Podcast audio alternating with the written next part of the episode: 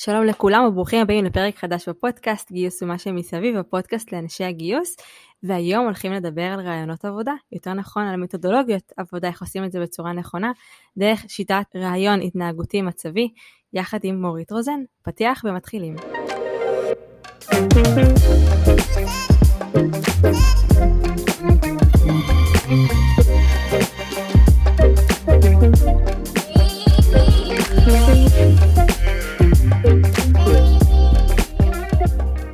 איזה כיף שאת כאן, מורית, מה שלומך? תודה, כיף להיות פה. שלומי מצוין. איזה כיף, מורית רוזן, מומחית לתהליכי גיוס עובדים, מלמדת כבר 17 שנה את שיטת הרעיון ההתנהגותי מצבי, והיום אה, נמצאת איתי פה כדי ללמד אותי ולעזור לי ולעזור לנו ללמוד טיפה יותר את תהליכי הרעיונות עבודה, מתודולוגיות עבודה, איך עושים את זה בצורה מיטבית, גם עבורנו וגם עבור המנהלים שלנו והמנהלות שלנו בארגון. מתוך רצון לדייק את עצמנו, להביא גיוסים הרבה יותר נכונים לארגון, לייצר quality בתהליכי קבלת ההחלטות ולצמצם הטיות קוגניטיביות, שזה נושא שמאוד מאוד חשוב וכבר עולה לתודעה יותר ויותר בשנים האחרונות. אז כיף שאת כאן, מורית. תודה, טל. אני חייבת לספר לך, מורית, שכשאני התחלתי לעבוד בתחום הגיוס, זה היה ככה לפני עשר שנים, התחלתי בגיוסי מסות.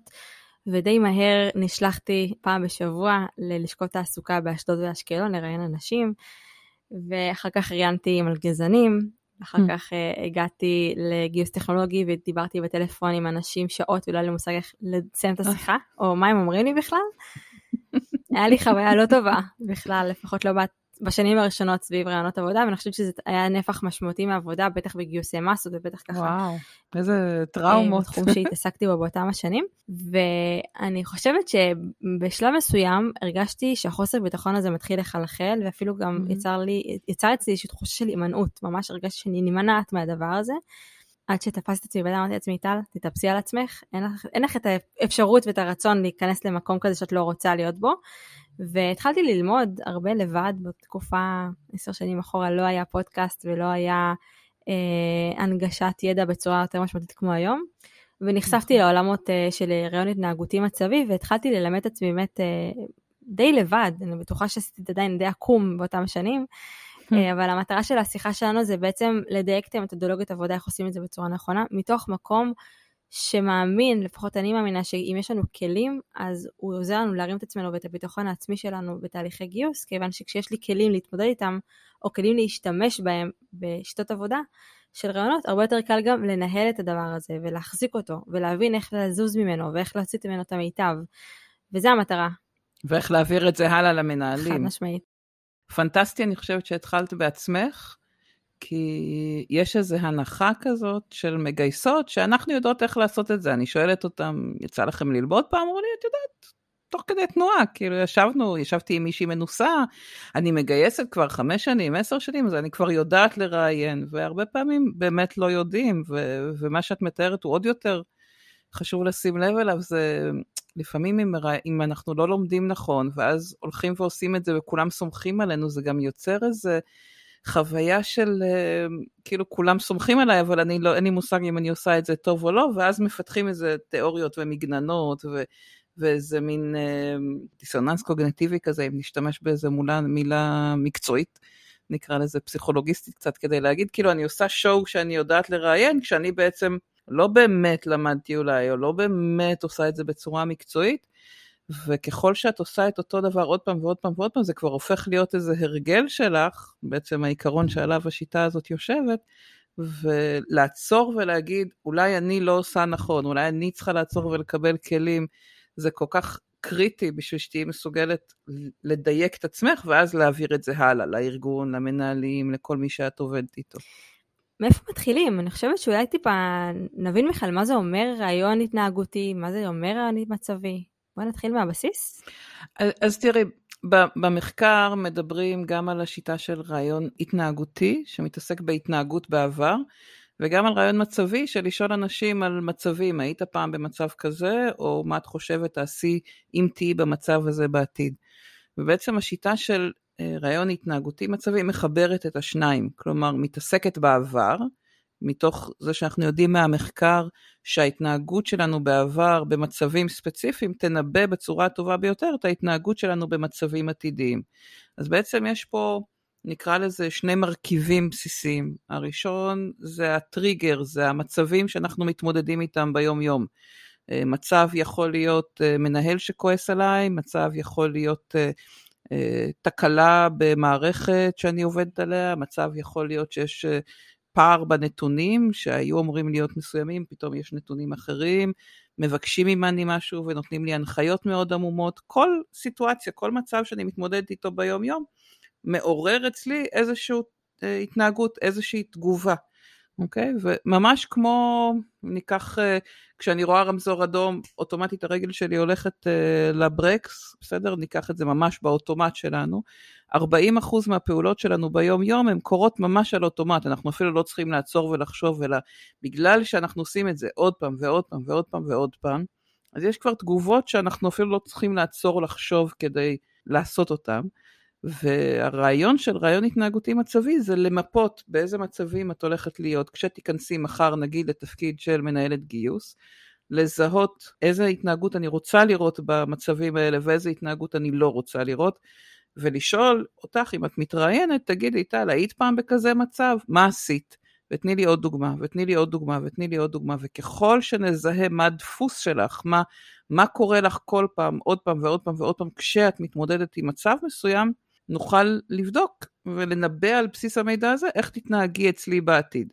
אחר כך אני אחליט אם זה מתאים לי או לא, אבל השלב הראשון הוא לזהות מה דפוסי ההתנהגות, כדי שנוכל קודם כל להבין אותך, להבין מי נמצא מולי, ואחר כך להחליט אם זה מתאים לי או לא מתאים לי, אוקיי? אז זה העיקרון של השיטה. אז מה שאת בעצם אומרת, זה שלפני שאני בכלל מתחילה לעבוד על גיוס, אני צריכה לשבת ולפרק עם המנהלות המגייסות והמנהלים המגייסים, מה הולך להיראות היום-יום, כלומר, מה האתגרים שהולכים לפגוש את העובדים שאנחנו נכון. נגייס. מה יהיה טריגרים להתנהגות שאנחנו לא נרצה לראות. זאת אומרת, זה דורש המון משאבי מחשבה מצד המנהלים והמנהלות להשקיע בדבר הזה, כי זה לא, לא נמצא היום באוטומט של הרבה מנהלים ומנהלות שפותחים משרה, להפך, אומרים יאללה, תביא לי Python, תביא לי... את כבר יודעת מה זה. מביאה כן. לי Python, תביא לי זה, כאילו לא מתעכבים על האלמנטים הכל כך משמעותיים והעמוקים של ההתנהגות של האנשים אה, ביום יום, או איזה מצבי קיצון אנחנו הולכים לפגוש, או איזה מצבי לחץ, או איזה מצבי אה, הובלה שאנחנו מצפים לראות, כלומר יכול להיות מנעד רחב של התנהגויות. קודם כל, את צודקת מאוד שזה לא משהו סטנדרטי, כלומר, אחד הדברים הכי מאתגרים, נגיד אחד הדברים שאני הכי משקיעה איתם בסדנאות שאני מלמדת אה, אנשי משאבי אנוש, זה את השיחה הזאת עם המנהלים. זה מצחיק כי הסדנה למנהלים נגיד היא חמש שעות והסדנה לאנשי HR היא 15 שעות, בגלל שהקטע הזה של איך אני יושבת עם מנהלים ואני מתשאלת אותם הוא כל כך לא טריוויאלי, בדיוק מהסיבה שאת אומרת, מנהלים בכלל לא נמצאים ב-mindset הזה. גם המעניין הוא שאני שואלת אותם איזה מצבים יש בתפקיד, אז נגיד עונים לי אה, מצבים שהם צריכים לעשות אה, המון סדרי עדיפויות, אבל לתעדף זאת התנהגות, זה לא מצב.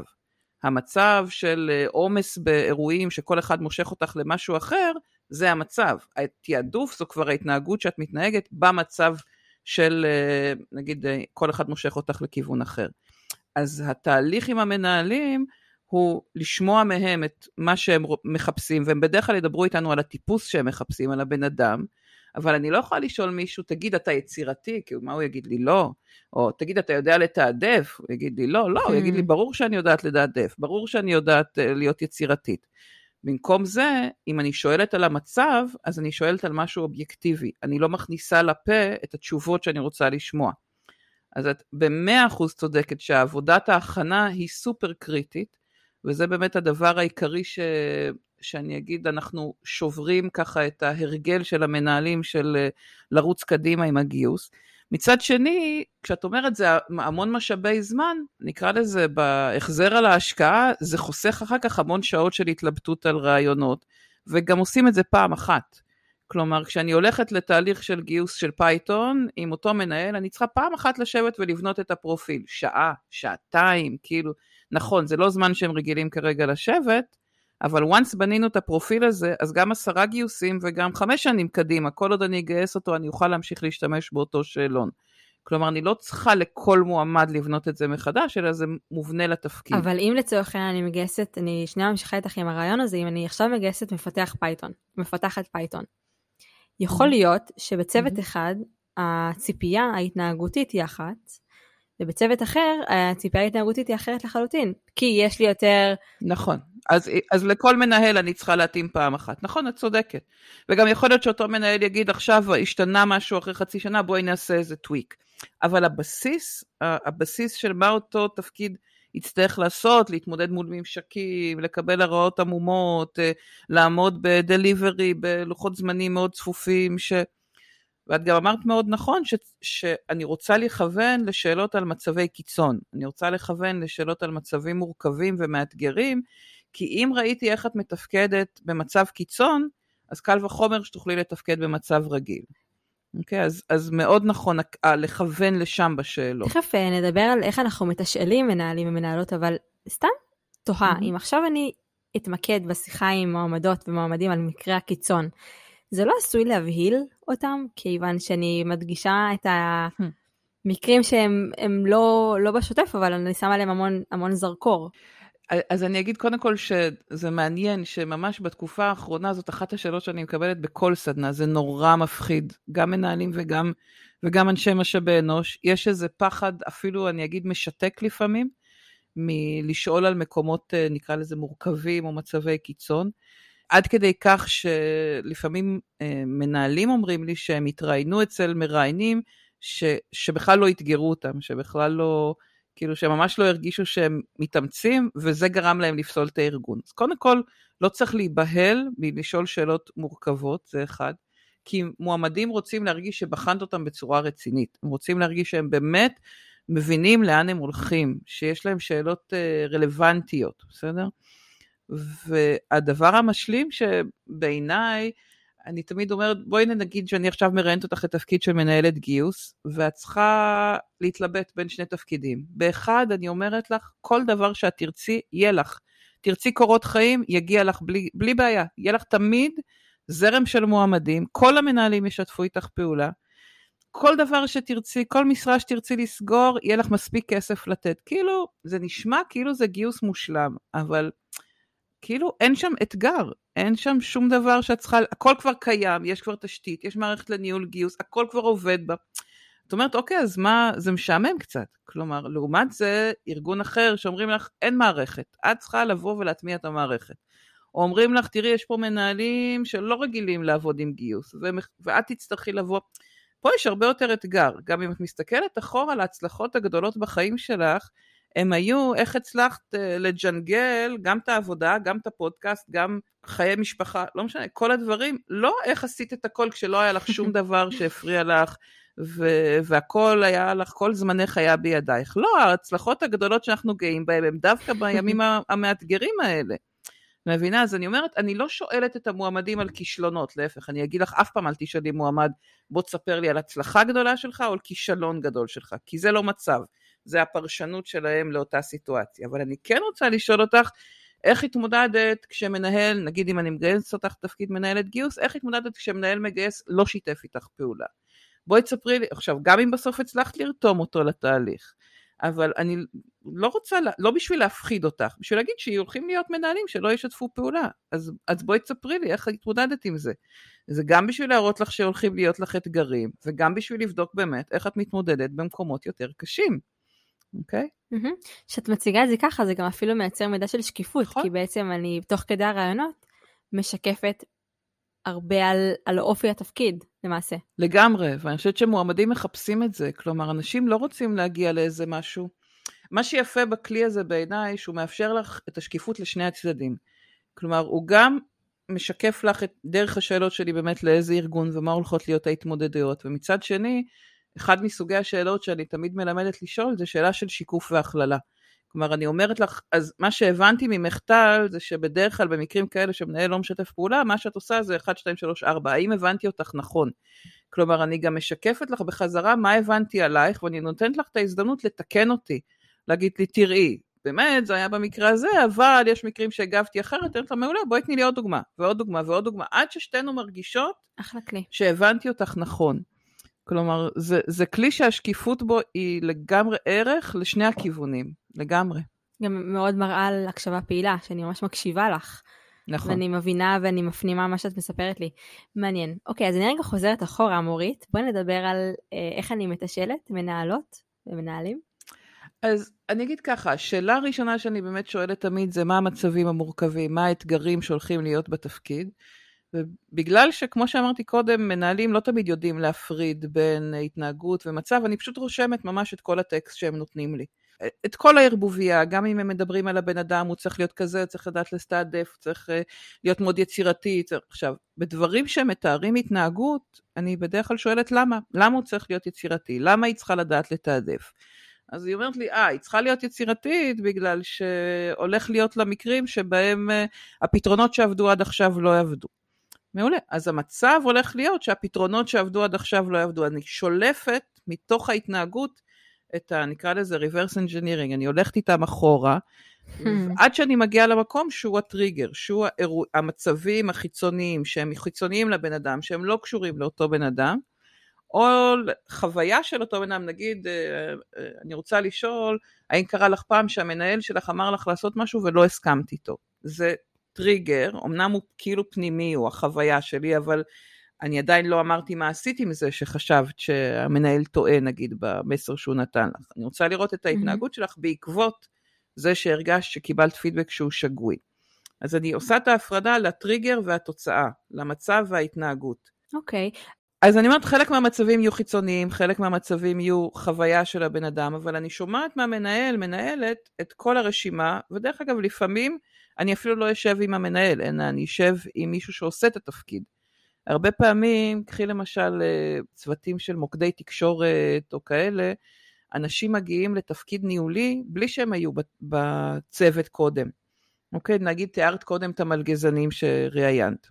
הרי גם את לא היית מלגזנית, וגם הרבה פעמים המנהל שלהם לא היה מלגזן קודם, אז הוא לא תמיד חווה מספיק בשביל לדעת מה המצבים המורכבים, או מה המצבי קיצון בחיים של מלגזן.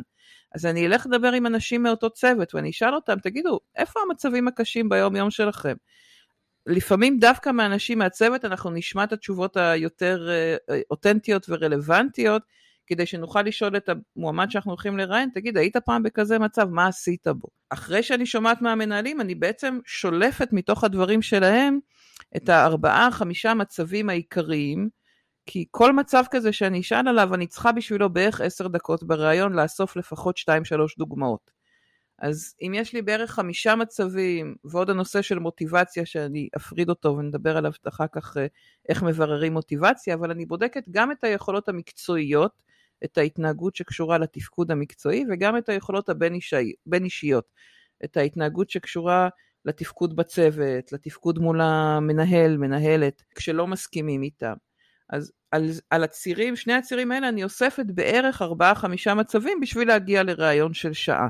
אם יש לי רק רבע שעה, אז אני אחפש את המצב האחד שעליו הכי קריטי לי לברר, אחד, שניים. כלומר, אני מראש לוקחת mm-hmm. לכל מצב בערך עשר דקות של ראיון. אוקיי, okay. וכמה את שמה דגש על תמהיל צוותי? כי אני נגיד, כשאני ניגשת uh, לעבוד עם מנהלות ומנהלים אצלי בארגון, תמיד מעניין אותי לדעת כמה דברים נוספים. קודם כל, אפילו זה לאחרונה קורה שאנחנו עושים את זה עם הצוות ה-people partner אצלנו בארגון, שאנחנו בעצם מנסים להבין את התמהיל. אוקיי, יש לי היום הצוות, לצורך העניין נגיד היום אני צריכה לגייס לצוות מסוים מהנדסת מנוסה. ואז אני אשאל, אשב עם ה-people partner והמנהלת המגייסת, ואשאל, אוקיי, מה יש לנו היום בצוות? יש לנו אנשים שהם מופנמים, אה, מוחצנים, mm-hmm. חסרי ביטחון, נורא אה, מעוניינים להוביל, כלומר, קצת להבין מה מנעד האישויות שיש בצוות, כדי שאני אוכל גם להבין מישהו שהוא יתחבר או תתחבר. וזה משהו שאני חושבת שרק בשנים האחרונות, כשהתחלתי לראות דברים ברמה הרבה יותר רוחבית, או אולי אפילו אסטרטגית, ולעבוד הרבה יותר עם הצוות עם משאבי אנוש, התחלתי לשים אליו יותר לב. ו- וקרה לי, קרה לי לא פעם שהייתי מגייסת אנשים מדהימים, כאינדיבידואל, כן, כל מה שאמרת, שיהיה להם את היכולות ויהיה להם את ההתנהגויות והכל, אבל משהו שם עדיין לא עבד, לא עבד ברמת החיבור לצוות. ואני תוהה, האם בתשאול את שמה על זה דגש, או נותנת לזה בכלל מקום לבוא לידי ביטוי? היא שאלה מורכבת, כי בכל ארגון יש, אה, נקרא לזה, גישה אחרת ו-ownership גם אחר. כלומר, יהיה ארגונים שיהיה בהם HRBP, שיהיה לך פרטנר שתוכלי לנהל איתו את השיחה הזאת. יהיו רגעים שבהם המנהל יחפש שכולם יהיו קופי של uh, עצמו, ובכלל לא יהיה פתוח לגיוון. אז אני זהירה ואני אומרת, בעיניי זו רמה מאוד גבוהה של, אה, נקרא לזה partnership מצידך כמנהלת גיוס, שלצערי, recruiting partners עדיין לא שם, בסדר? מבחינת ה... הבכלל מסוגלות להיות במקום הזה, כי המנהלים, וגם רוב המנהלים, עדיין במקום יותר בסיסי, מבחינת בכלל המוכנות לוותר, נקרא לזה, סליחה, על סטיגמות או על ההרגלים שלהם. כלומר, אם מנהל שמסביר לי שמישהו שמאחר לו לראיון עשר שניות לזום, הוא לא יראיין אותו, היה לי אחד כזה לא מזמן שאמר לי, או אחד אחר שאומר שאם באים אליו אה, עם ג'ינס או עם סנדלים, אז uh, מראש פוסלים, uh, זה מראש לא רלוונטיים. זה רמת הטיות כל כך קיצונית, מבינה? של, שאת צריכה לעבוד על לשחרר את זה עוד לפני שאת יכולה על זה לבנות פתיחות, ללהסתכל על הצוות ועל המורכבות. כך שאני כן מלמדת, נגיד אם החלטת שאת רוצה מישהו שיתנהג בצורה מוחצנת יותר, אז אני יודעת לתאר, לעזור לך להתכונן לזה. כלומר, לחשוב איתך על באיזה מצב, איך נראה מישהו מוחצן, איך נראה מישהו יותר סגור, ואז כשאת הולכת לראיין, את אומרת, אני רוצה לחפש ולחזק את, ה, את הגיוס של, המוח, של המוחצנים יותר, בסדר? אני יודעת, אני יודעת ללמד איך לעשות את זה, אבל את העבודה, כמו שאמרת, האסטרטגית יותר, של לנתח את הצוות ולהגיד, זה מה שאני מחפשת, זה כבר קורה בארגונים היותר, mm-hmm. נקרא לזה, מתקדמים, וזה כבר יותר ברוב הארגונים בכובע HR, HRBP, HRי, מאשר בכובע גיוסי. גיוס נותן, בתפיסה שלי, נותן את הכלים, ברגע שהגדרת לי כ-HRBP מה את מחפשת, אז אני יודעת לעזור לך למצוא את זה. Mm-hmm. אבל אני פחות נכנסת למקומות של לנתח עם המנהלים את ההרכב של הצוות, אוקיי? Okay? אוקיי. Okay. מקבלת את התשובה, אז אני שמחה לדעת לפחות שבפורטר אנחנו עושים דברים טובים. נשמע ככה לגמרי. תגידי, אה, מורית, את יכולה להגיד לי האם יש איזשהו פורמט שדרכו אפשר לבנות שאלות בצורה שהיא הרבה יותר סיסטמטית? למשל, אני זוכרת שכשהתחלתי ללמוד על תחום של רעיון התנהגותי ומצבי, ותכף אני אגיד ככה, באמת אה, תתני לי גם דוגמאות ממך, היו הרבה אה, שמים דגש על, ספר לי על מקרה ש, תאר לי מצב שבו. כלומר, יש איזשהו כזה כמו התחלת משפט שכבר חצי מהדרך יש לי. Mm-hmm. אז, אז לקחתי את התשאול, yeah. כן. תשאלתי את המנהלים ואת המנהלות שלי, ואז מה, אני פשוט לוקחת את הדבר הזה למועמדות ואומרת להם, ספרי לי על מקרה שהיית צריכה. שנייה לפני, כלומר, אני ממפה okay. אוקיי. את המצבים האלה, וכן, זאת תהיה השאלה שאני אכוון אליה.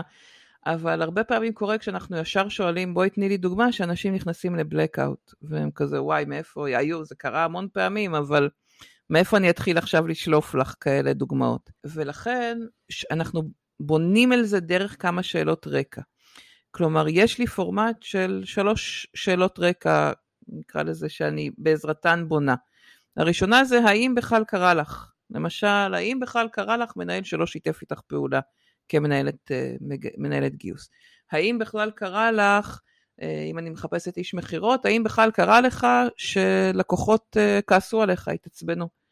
האם קרה לך שקיבלת הנחיות אה, עמומות מהלקוח? בסדר, אז בכלל אני שואלת האם, שאלה סגורה, את יודעת, תמיד אמרו לנו, אל תשאלו שאלות סגורות בריאיון. לא, צריך שאלה סגורה כדי להתחיל לעזור לזיכרון של הבן אדם להתעורר. Mm-hmm. כלומר, אני לא יכולה לצפות שאני ישר ארוץ לדוגמה, mm-hmm. ו... ואת ישר תקפצי ותגידי, אין בעיה, הזיכרון שלנו, אני לא יודעת אם את זוכרת, היה פעם פרק של, אה, של Black Mirror, לא יודעת אם יצא לך לראות את הסדרה הזאת, שכאילו הבן אדם... הייתי פרק אחד וויתרתי, אמרתי זה סתם בזבוז זמן. אז תראי, כל פרק שם הוא אחר לגמרי, זה היתרון של הסדרה הזאת. כאילו היא לוקחת כל מיני דברים עתידניים כאלה, ובונה פרק שמוקדש לאותו רעיון. ואחד הפרקים היה שם על בן אדם, כאילו בתקוף, כאילו המוח שלנו הוא מין אה, מכשיר הקלטה כזה, ואת יכולה לעשות rewind ולראות את הסרט וידאו של הזיכרונות שלך. מגניב. של uh, מה היה שם. אומרת, אז עיקרון שלנו לא באמת בנוי ככה הרי, אם את צריכה להיזכר זה מאמץ. אז אני מתחילה בשאלת רקע של האם זה בכלל קרה לך, אחרי זה אני שואלת אותך, תגידי, ובאיזה סוגי מקרים זה היה קורה? כאילו תישארי איתי רגע עדיין מלמעלה, ותתארי לי איפה בכלל קרה לך כזה דבר. אז בואי ניקח את המנהל, את המנהל איש מכירות דווקא, כן, זה היה קורה לי כשהם היו לא מרוצים מהמחיר, או זה היה קורה לי כש... הם, הם הביאו את משהו הביתה וזה לא התאים וכבר אי אפשר היה להחליף, לא יודעת, משהו כזה. כלומר, אני שואלת כדי שהם יתחילו להסתכל על ההיסטוריה שלהם וימפו לי איפה בכלל זה היה קורה. אז האם זה בכלל קרה לך? באיזה מקרים זה קרה? ואז אני הרבה יותר בקלות יכולה להגיד לך, אז בואי תני לי דוגמה אחת שאת זוכרת במיוחד. Mm. והמילה במיוחד מקפיצה את זה לזיכרון. עכשיו, שמעתי דוגמה, ואני שואלת תוך כדי הדוגמה, אני חופרת בתוכה, כלומר, אני לא נותנת לך לדבר ואני רק עושה, אלא כמו שאמרת קודם, בהקשבה מאוד מאוד פעילה, ואני ממש שואלת אותך שאלות קונקרטיות, ספציפיות, רגע, איפה זה קרה, מתי זה קרה, כדי לראות שאני מדברת על, שאת מדברת על אירוע קונקרטי, ולא מדברת על, כן, תמיד היה קורה שהיו מנהלים, או ממציאה, או... יודעת, אנשים הרבה פעמים הזיכרון שלהם זה כן, בטח, תמיד היו אה, לקוחות לא מרוצים, היו כאלה והיו כאלה, ואנחנו, לא נעים לנו להפריע להם, אז אנחנו אה, זורמים איתם עם התיאור הכללי, וזה לא נכון לעשות את זה. אם את מתעקשת עם הבן אדם, שנייה רגע, בוא תיזכר ממש בלקוח ספציפי. בואי תיזכרי במנהל מגייס שממש עשה לך את החיים קשים. מה היה שם? מה הוא רצה? תספרי לי על שיחה אחת ספציפית שאת זוכרת איתו. ואז בתוכה אני חופרת, איפה זה היה, מתי זה קרה, איפה את היית, זה היה בטלפון, זה היה בזום. זה מכריח את המרואיין, מרואיינת, לחזור לאירוע עצמו הקונקרטי, ולהתחיל לספר לי מה בדיוק היה שם. וכשהם מספרים כבר מה היה, אז את כבר רואה את ההתנהגות האמיתית. אז אני שומעת את הדוגמה, ובסוף אני אומרת, רגע, אז טל, בואי נראה שהבנתי אותך נכון. האם יהיה נכון להגיד שבמקרים כאלה זה הדפוס שלך? כלומר, שמעתי דוגמה אחת, אבל אני מכלילה. אני משקפת לך ואני מכלילה לבדרך כלל. Mm. האם יהיה נכון להגיד שבדרך כלל ככה את מראיינת? ואת אומרת לי, תראי, זה היה ככה במקרה הזה, אבל יש מקרים שהגבתי אחרת. אז בואי תני לי עוד דוגמה, ועוד דוגמה. כלומר, אני אוספת לפחות שתיים שלוש דוגמאות, עד ששתינו מרגישות שכשאני משקפת לך, אני הבנתי נכון בדיוק את איך שאת התנהגת במקרים כאלה. Mm-hmm. אוקיי, okay, אז אם אני okay. אוקיי. מסכמת את, ה, את הפרקטיקה שאת מציגה פה, היא בעצם ניסיון לקחת יד ביד את המרואיין או המרואיינת, קודם כל להוריד את מפלס הלחץ, כי יש פה באמת אלמנט של לחץ סביב הסיטואציה שבה אני נמצאת בראיון עבודה, ואני בעצם רוצה להתחיל לשאול שאלות סגורות, ולאט לאט להיכנס פנימה דרך שאלות סגורות אל המטרה שלה אני רוצה להגיע, לדוגמה קונקרטית.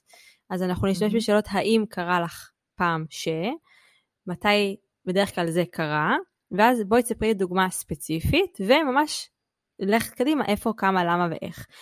שאלה. ספציפית שאת זוכרת במיוחד, כן mm, חשוב לי המילה הזאת. במיוחד. המילה במיוחד, היא מבליטה את הדוגמה, היא עוזרת לזיכרון להתעורר. כמה, אני פשוט, אני באופן אישי כשאני מראיינת, אני לא, אני כן מבקשת דוגמאות, אני גם מבקשת התנהגות שהיא מבוססת על ניסיון העבר, וגם שואלת על מצב עתידי, מה יקרה אם וכאשר, איך תפעלי, מה תעשי, אבל יש משהו קצת אה, ששם תחושה של חדר אה, חקירות.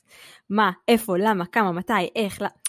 את לא חושבת שזה גם מכניס יותר ללחץ? אז אני אגיד שני דברים. אחד, אני לא שואלת על העתיד. אני ממליצה ממש להישאר רק בעבר, כי בשביל שאנשים יענו לך על איך הם חושבים שהם יהיו בעתיד, הם צריכים לחשוב על איך הם היו בעבר, ואז ממילא הם עסוקים בעבר, והם רק מתרגמים לך את זה לעתיד. יהיה לך הרבה יותר אפקטיבי פשוט לשאול מה עשית, מה עשית כדי לאסוף דוגמאות מהעבר.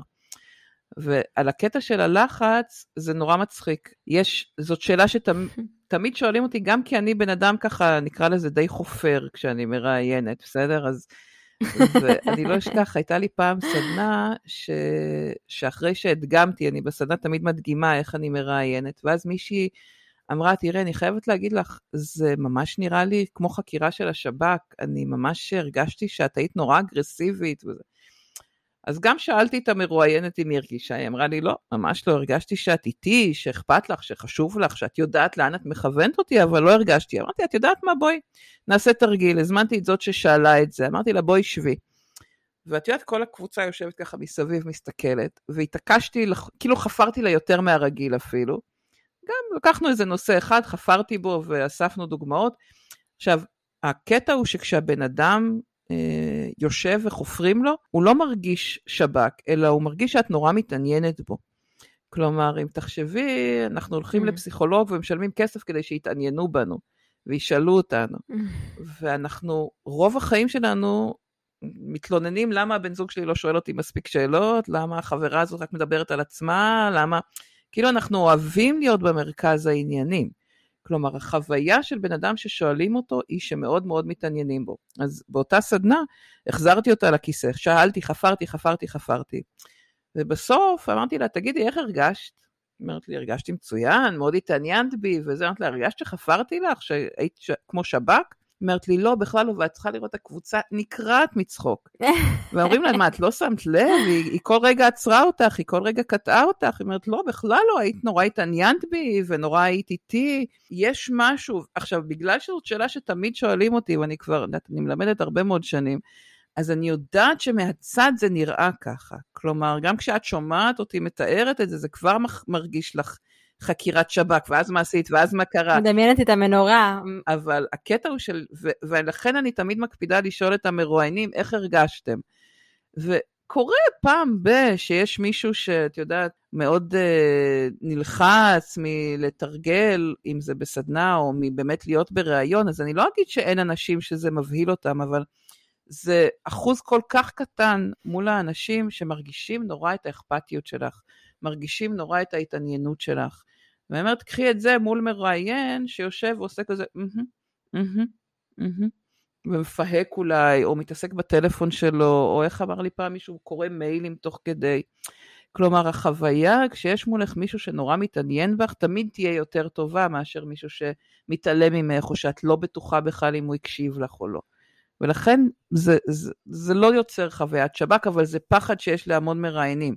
אז צריך ככה יותר לשחרר את הפחד של עצמנו, ולהבין שזה משרת את המרואיין, מרואיינת, שהם מרגישים שאת מתעניינת בהם כמראיינת. ואז ככל שאת קוטעת אותם, מכוונת אותם, מתפרצת, זה רק עושה להם שירות. קודם כל, אני חושבת שיש המון חשיבות לכן.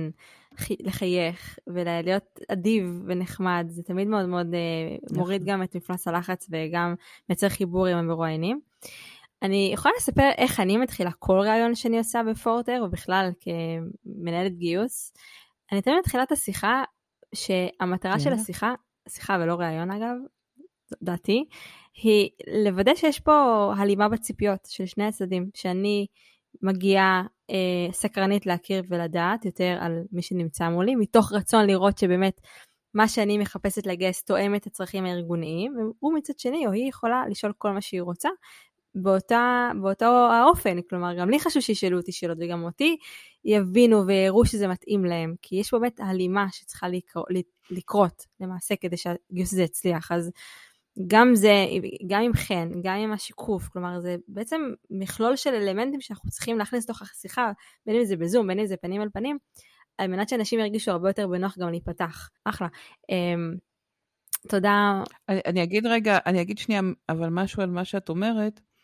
אני חושבת שזה נכון ב mindset, בסדר? אני חושבת שה mindset הוא סופר נכון, שבוחנים גם אותנו, שצריך לראות שאנחנו לא רק מראיינים ולא מאפשרים אה, מקום. מצד שני, אנחנו רואים במחקרים של מועמדים, שמועמדים מצפים ממך לקבל החלטה לגביהם. כאילו, יש פה מבחינת יחסי הכוחות לגמרי הדדי, כי בסוף הזכות וטו אצל המועמד, כלומר גם אם יהיה מישהו שאני נורא ארצה והוא לא ירצה אותי, הוא יחליט או היא תחליט קודם כל אם, אם זה לא מתאים לה, אבל אני חושבת שכן צריך להגיד, אה, יש משהו בסדר של הראיון, כאילו קודם כל אני אראיין אותך, אני אראה אם את מתאימה לנו. ודאי. ולא כל הראיון באיזה מין פינג פונג של גם את תשאלי אותי וגם אני אשאל אותך, אלא צריך להבנות שקודם אני בודקת, אני אומרת לך, את יודעת מה, וואו, את מדהימה, בואי קחי את הבמה, תשאלי מה שאת רוצה, אני איתך. יש לך כמה זמן שאת רוצה, איזה שאלות שאת רוצה.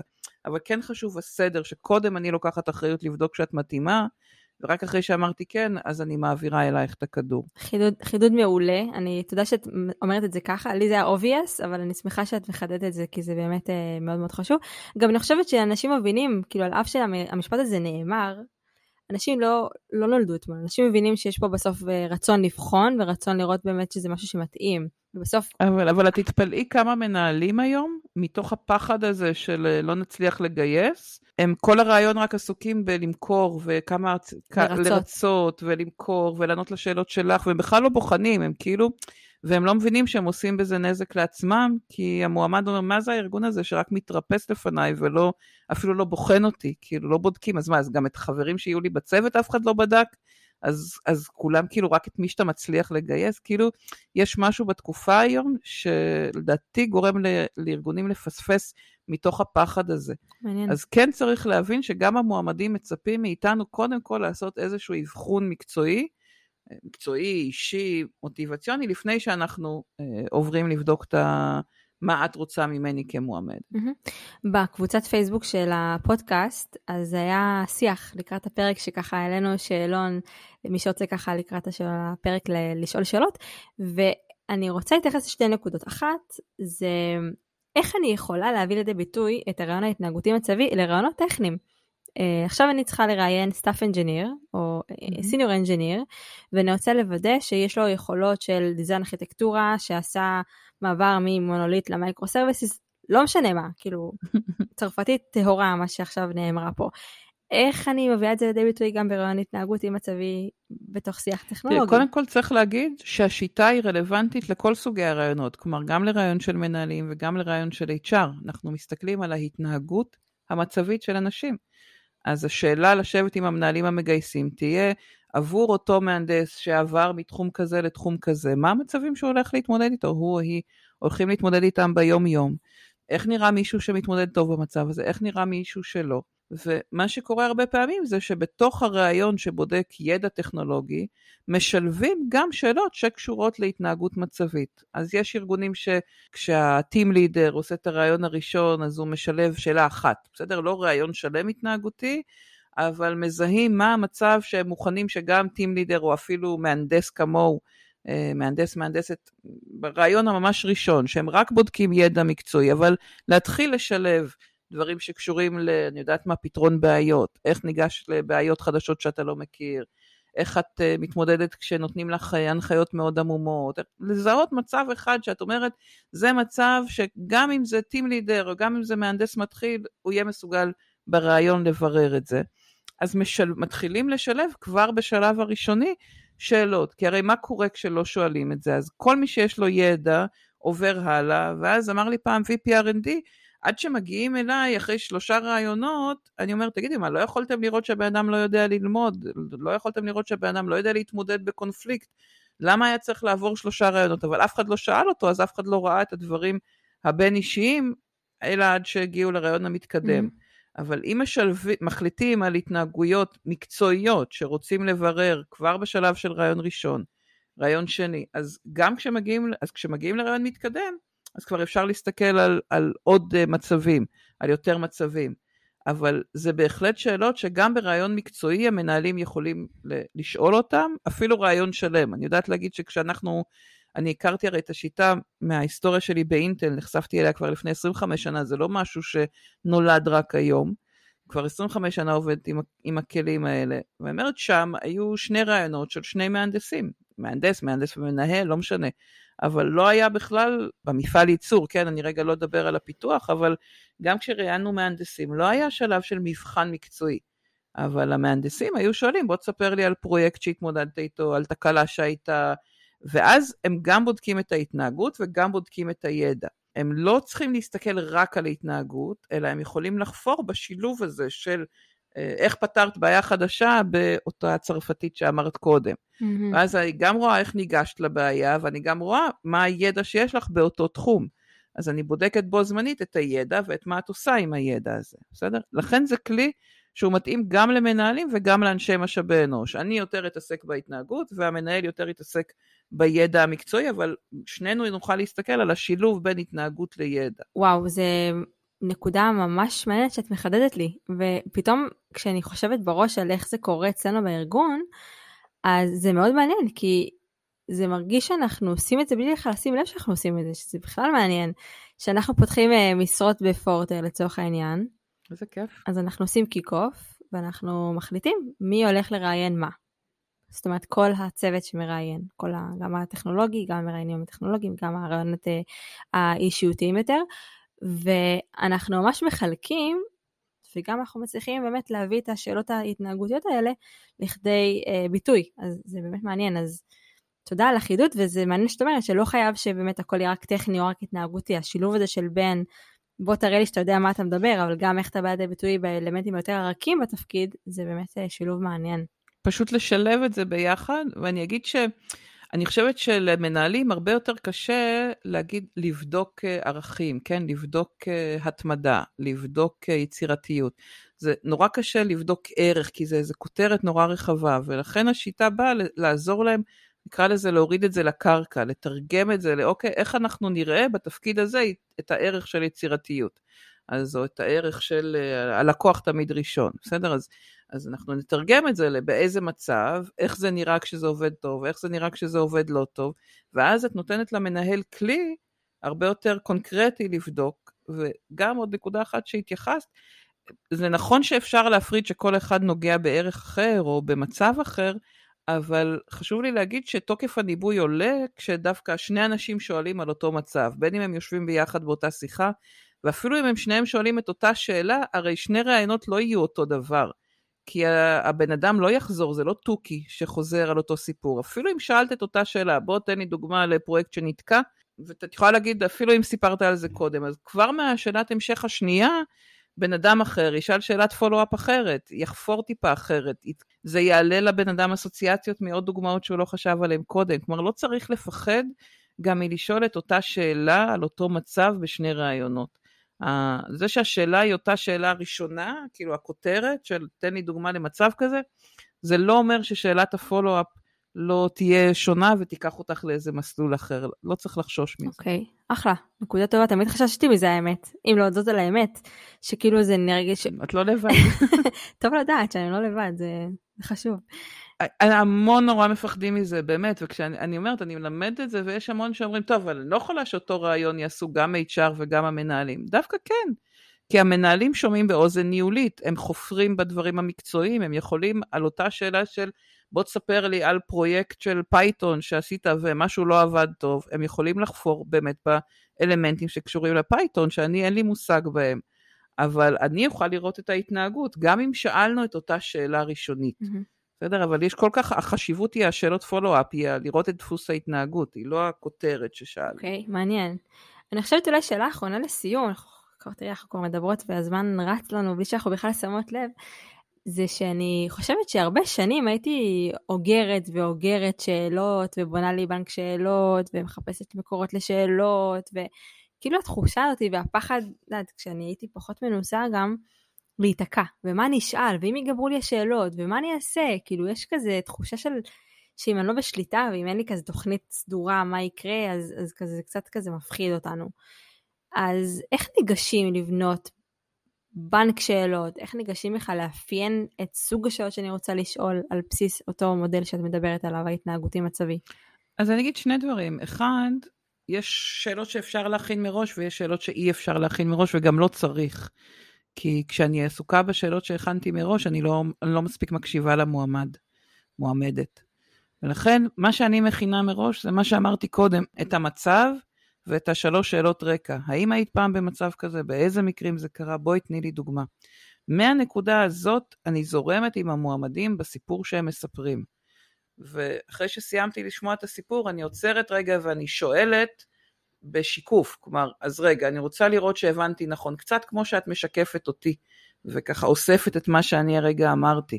כלומר, זה, נש, זה נשמע מאוד דומה, בסדר? ב, ב, כמו התשאול שלך אותי, רגע, לראות שהבנתי נכון.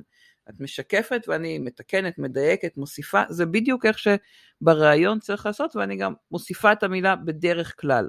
האם יהיה נכון להגיד שבדרך כלל זה איך שאת פועלת? ואני משחקת עם המועמד בלראות אם הבנתי אותו נכון, אם הבנתי אותה נכון, ולאסוף עוד דוגמה ועוד דוגמה. וזהו, כלומר, את לא צריכה להכין יותר שאלות mm-hmm. מאשר רשימת המצבים, האם, באיזה מקרים, בואי תני לי דוגמה, כי ברגע שיש לך את שאלות הרקע, אז כבר הרי השאלות עצמן יבואו באופן טבעי מתוך הדוגמאות שאנשים יספרו לך. מה כן אני מציעה להכין מראש, ואני אגיד, זה לא תמיד קל למנהלים, זה לחשוב מראש על התשובות. כלומר זה לחשוב מראש, אם ניקח את uh, זה שיש מנהל שיחפש מישהו מוחצן ויש מנהל שיחפש מישהו יותר uh, מופנם, דיברת על הצוות וכזה, אז אני אשאל אותו, אז איזה תשובות אתה מצפה לשמוע ממישהו מוחצן? איזה תשובות אתה מצפה לשמוע ממישהו יותר מופנם? מה יותר טוב לך? מה פחות טוב לך? ואז יש תשובה שהיא לפעמים תהיה טובה למנהל אחד ולפעמים תהיה פחות טובה למנהל אחר, אין עם זה בעיה. כל עוד הבנו מראש מה התשובות הטובות לך ומה התשובות הפחות טובות לך.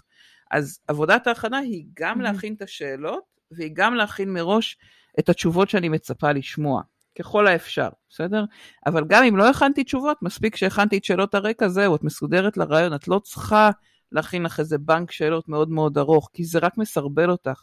את רק הולכת לאיבוד בתוך הרשימה הזאת ועסוקה בש... ברשימה, במקום להיות עסוקה במועמד שנמצא מולך. איך את מרגיעה? זה כל כך כיף לדעת mm-hmm. שאנחנו לא צריכים להמציא את הגלגל, פשוט צריכים להקשיב, לתחקר טוב את המנהלים ואת המנהלות שלנו, להבין מה הצרכים, ללכת אחורה ולהבין מה המוטיבציה לכל בקשה שמגיעה. ללכת על השלוש שאלות שדיברנו מקודם, שאמורות להביא לתודעה שלנו בכלל את השאלות ואת הדוגמאות. לעשות שאלת פולו-אפ, לתת מקום לשאול שאלות, וסטו. ולראות שהבנו אותם נכון, כלומר יש פה המון המון אה, כבוד כן. בעיניי למועמד, מועמדת, כמו שאמרת, מהמקום הזה של, יש פה איזה מבחן הדדי, כשאנשים מרגישים שאמרתי להם מה הבנתי עליהם, ושהם אה, מרגישים שהבנתי אותם נכון, זה נורא נורא מרגיע. יש בזה משהו מאוד uh, מכבד ומעריך. אני רוצה בכל זאת, למרות שאמרת שאלה אחרונה, להוסיף עוד נקודה אחת. על מוטיבציה, כי לא נגענו בזה, ואני חושבת שזה סופר חשוב לדבר על, על איך בודקים מוטיבציה. לכי על זה. uh, הרבה חושבים שהמוטיבציה שצריך לברר זה המוטיבציה שיש לך לראיון. כלומר, מה קראת לארגון, מה את יודעת על פורטר, למה באת דווקא אלינו, איך אמרה לי היום מישהי, למה את חושבת שאת מתאימה לתפקיד, כל מיני שאלות שעסוקות בפרשנות של הבן אדם, אותנו, בכמה עושה שיעורי בית.